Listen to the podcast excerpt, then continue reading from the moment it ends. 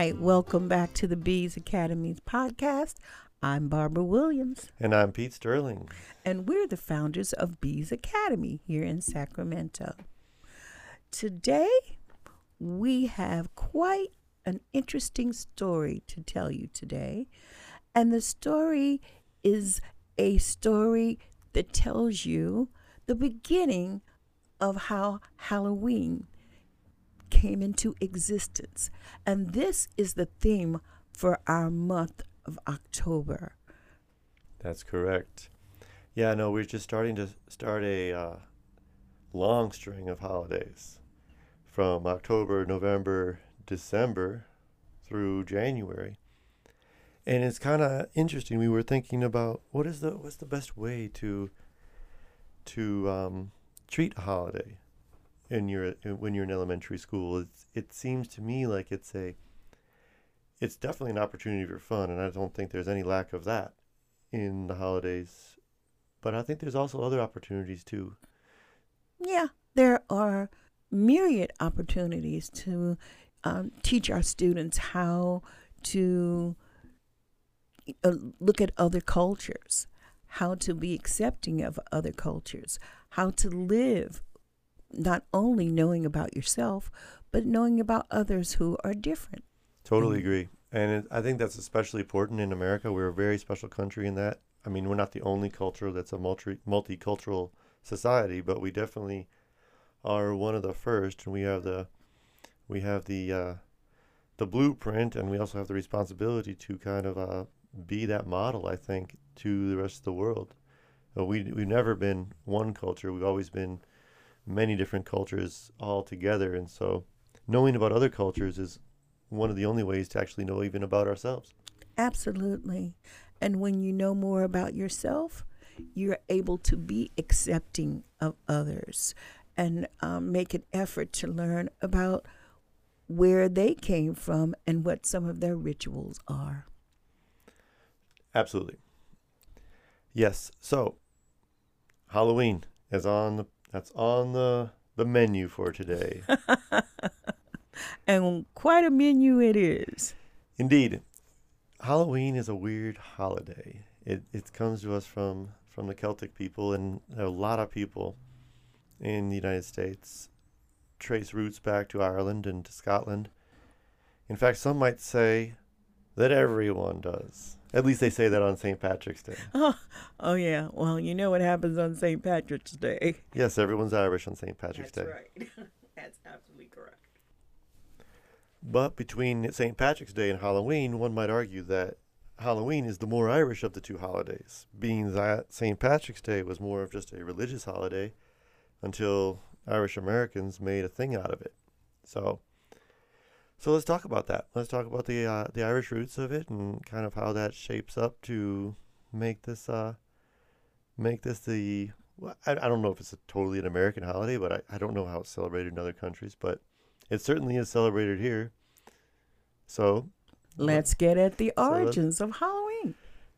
So yeah, so all of the you know the the the devilry and the trick or treating and the the costume dressing and the all other tomfoolery that goes on on the on Halloween, all really traces itself back to a, a harvest holiday, basically, where the the year ended for the for the ancient Celts. They called it Samhain.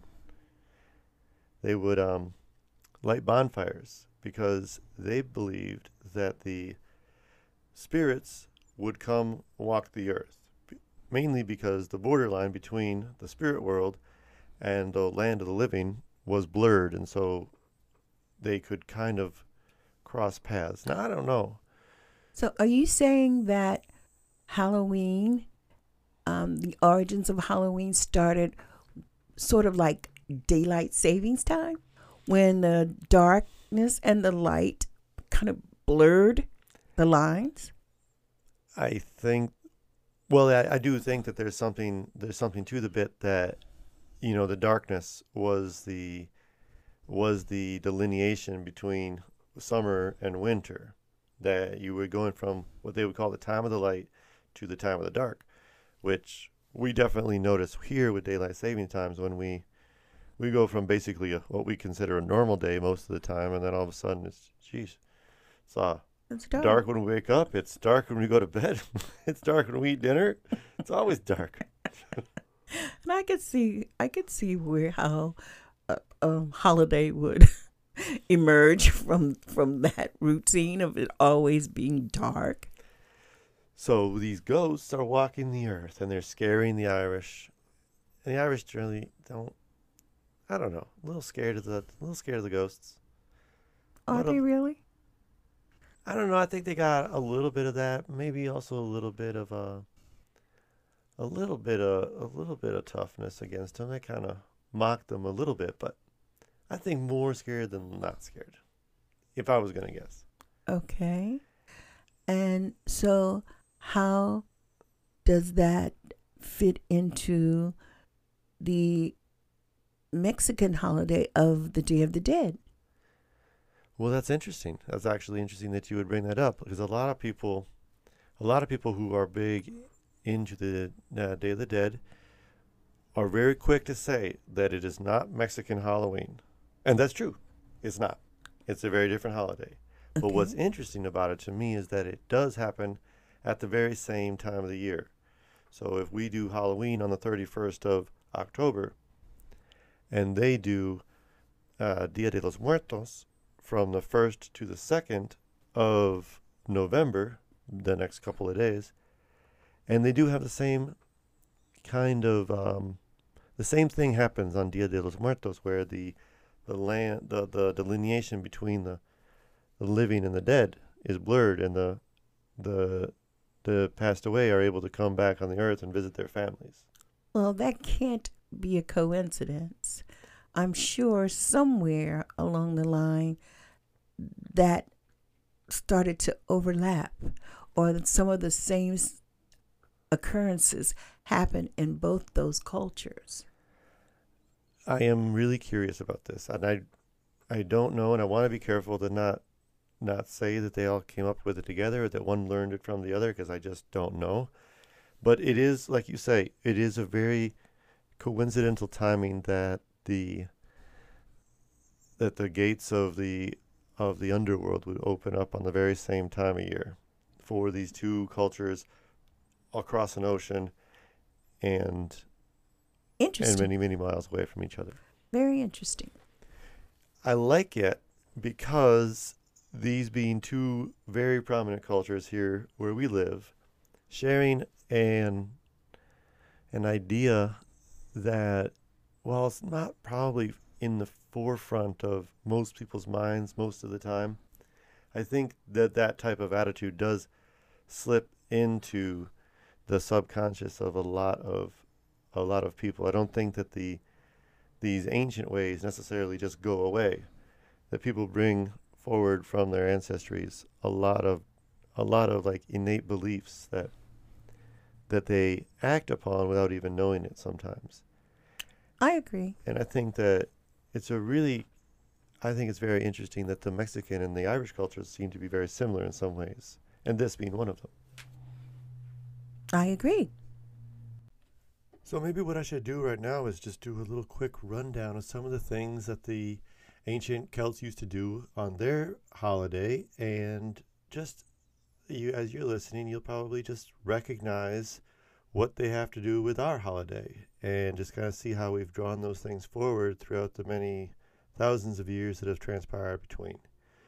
So, on this day, at the end of the end of the summer, when winter is to begin, and they had Samhain, they would they would obviously, as I've said before, the gates of the underworld would open up, and this was a bit fearful to them. They wanted to make sure that they protected their themselves, their crops, and and everything else from from harm at the hands of these of the spirits. So, what they would do first off would be to have big bonfires, and so it would be bonfires everywhere. And the the fires, I think, you know, if I'm thinking about it, they represent the the you know almost a replacement for the sun so that the light is what scares away the underworld and the dark is what allows them to come forth and so you create big light to keep them from you know farming you and the other things that they would do were to dress up, and they would dress up like ghosts and ghosts and goblins and whatever else. And I, the reason why they would do that was a bit of a camouflage, so that if you were away from your fire and the ghost happened upon you, they would see you, but then they would also think that you were one of them, so they wouldn't bother you. And that's a way of keeping yourself safe. Apart from that, the the bonfire itself was basically it had a lot of different significance. Significance. They would um, want to make the first fire of the winter at home using an ember from the bonfire itself, and this would be good luck throughout the whole year. And so, to do that, each person from the community would grab one of the embers and put it in a hollowed out turnip and then take it home. And these turnips, you know, I'm assuming would be created into lanterns, which was the the thing that once the holiday came to America, being there a lack of turnips and and an abundance of pumpkins became a this the switch was made, so to speak. The trickers and the treaters would be those back in the day who could not afford to have a party and to have a bonfire. And so they would go from to uh, the poor would go to the rich and they would knock on the doors and they would beg for alms and and with what they gathered they would be able to do their their holiday.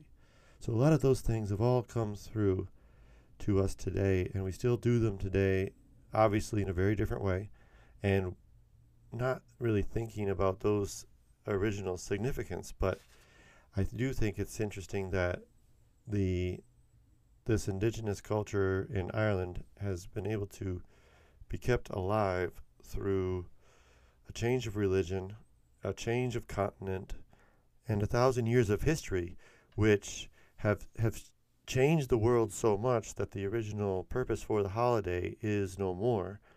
Yet the holiday remains with us, and so all of those things are just little bits that teach us about ourselves, a little bit about why we do what we do, and and so there it is. That's that's a really brief three minute holiday description of how Halloween came to us today. But now for the important part, because no hol- Halloween would be complete without a ghost story. And we have one for you today. So this is one that I've actually heard in my life uh, when I was young and remembered it and was able to find some things to kind of remind myself. But I did this one from memory, so this was this is straight off the head, and and I hope that it goes off well, and and we'll come back on the back side and maybe talk briefly about that. So, this is the story of the traveler and the well.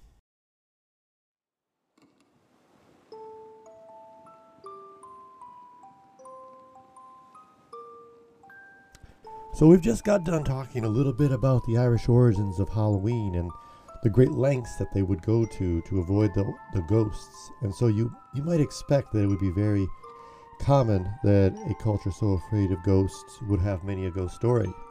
And here's one of those right now.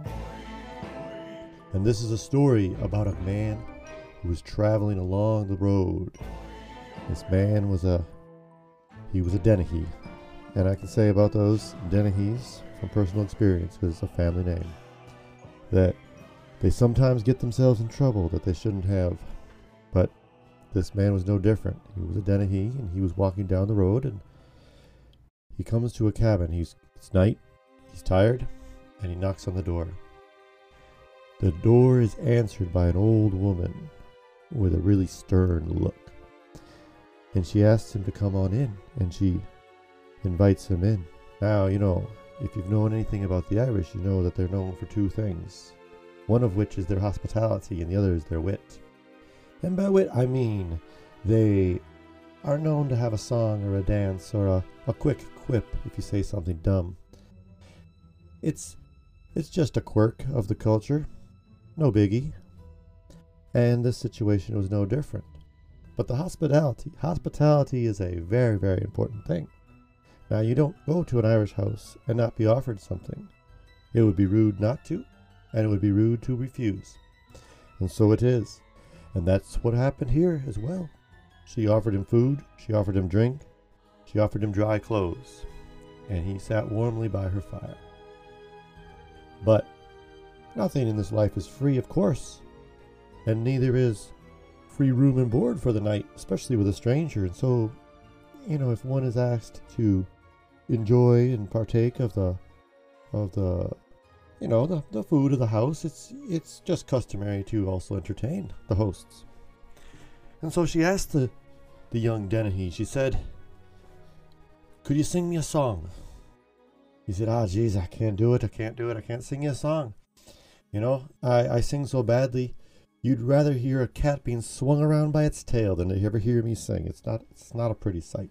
In fact if i were to sing this story might even be more scary than the one that's about to be told. She said, Ah, well, then it's fine. It's fine. Of course, you've got a story. You've been traveling now. You've been, you've been out and about in the road, and you've, you've, you, surely have many a tale to tell. He said, Oh, I'm, I'm no good for stories. You know, I just, I just can't, I can't compose them in my head. I, I throw the details this way. I, I, I forget the order of things. I, it's just, it's a disaster. And she says, "Well, then a dance. Then it should shouldn't be that hard." I said, "Ah, I can't sing. I can't dance. You know, I, my dancing is ah, it's just it's nothing. You know, two left feet. What do you know?" So she says, "Well, gosh, what good are you? You're no good at all. What we're gonna have to do then is just, you know, take that bucket over there. At least put your back to work while you're here. Go fetch us some water that we will use for the morning. It'll be fine." So he picks up the bucket. He's like, this I can do. This, you know, I do appreciate the room and the board, and this I can do. So he goes out to the well and he, he tosses the bucket down along the, with the rope, and it splashes deep in the well. And he waits a minute while it fills with water, and then he goes to draw it back up. Now he draws it back up, but it doesn't come. It gets stuck on something. He's like, oh no, you know, after all of my failure to entertain, I, have got to get this bucket back. So he pulls and he pulls. And nothing. In fact, it almost feels like it's pulling him back. Gosh, he grabs the rope and he wraps it around his wrists. And he pulls one last jerk, but the jerk in return is much, much firmer, and he falls into the well, splashes into the water, and sinks and sinks and sinks deep into the water of the well. Now you'd think this is the end of him, you know. His his arms are tied to a rope. He's well, the rope is on the end of a bucket that's filled with water, and he's sinking. This, this is the end of him. He's drowned. But no, it's not the end of him. What ended up happening was he falls through the water into a space below. Now this is quite curious, isn't it? He thought so too. He looks up above him, and in the place of the sky, there's the water of the well, and he can see the bottom of the of the rock walls around the wall. He's he's not quite sure what to do with this. But no sooner than he starts to think about what what has just happened and where to go from here, he sees three men. You might not call them that. Here, these were ghastly beasts. Uh, their eyes were sunken, empty sockets. Their skin was pulled tightly against their bony skulls, and their hands were gnarly, pointy, tree branch type things that just stuck out of their arms as if they were just jammed into a snowman. They were they were awful and they were gross. He looks at them and they look back at him and the first of the ghastly men says to the others, he says, who is going to carry the coffin? The second speaks. He says, I don't know who will carry the coffin. The third speaks, Well, of course, the traveler will carry the coffin, won't he? And he does.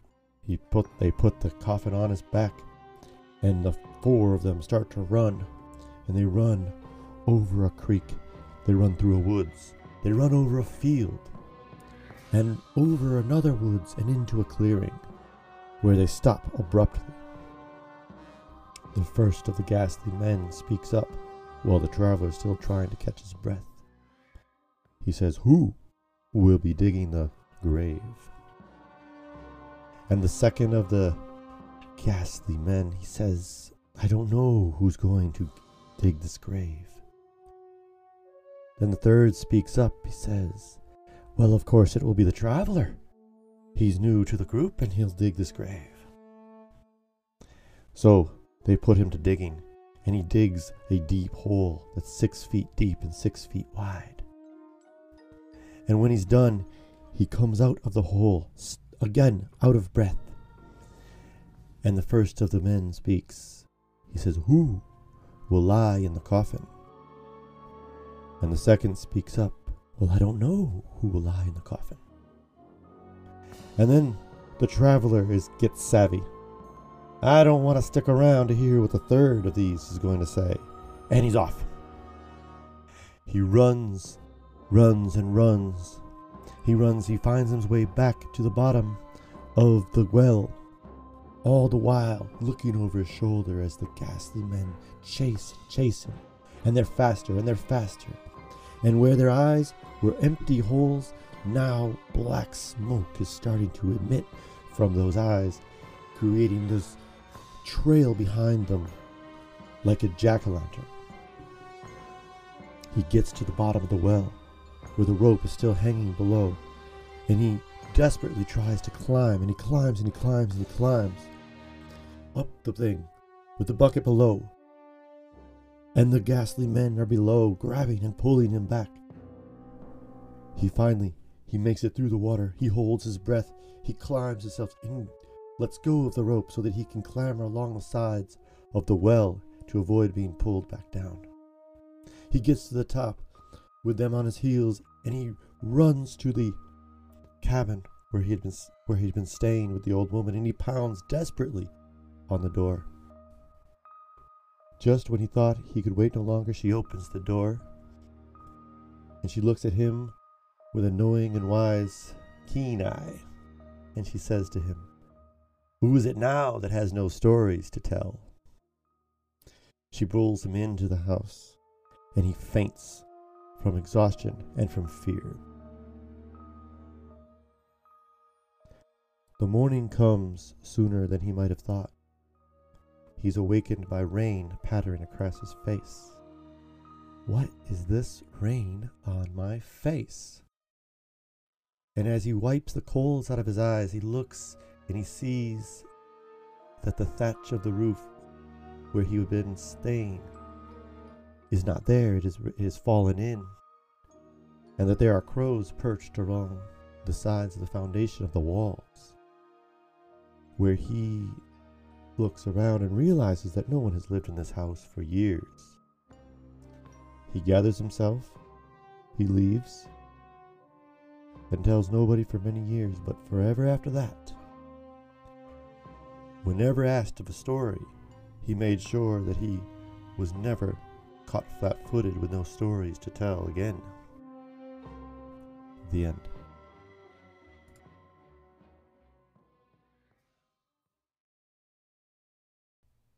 Well, there you have it The Traveler in the Well. Our first Halloween story. Yeah, and it was a spooky one. We um that was a lot of fun, I thought. And we're going to continue this whole month with the theme of Halloween and Dia de los Muertos. I think that the next time we might talk a little bit about the Mexican holiday, the not Mexican Halloween. And we are going to uh, see if we can just kind of connect the dots a little bit and have a lot of fun with this with this fall holiday season, uh, this October holiday season. So, and I hope you all enjoyed that story. And remember, we all should have a story to tell.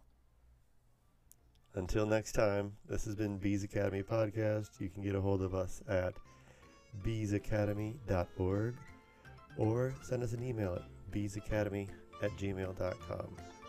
You can also find us on socials. And so until next time, we wish you guys a very spooky night.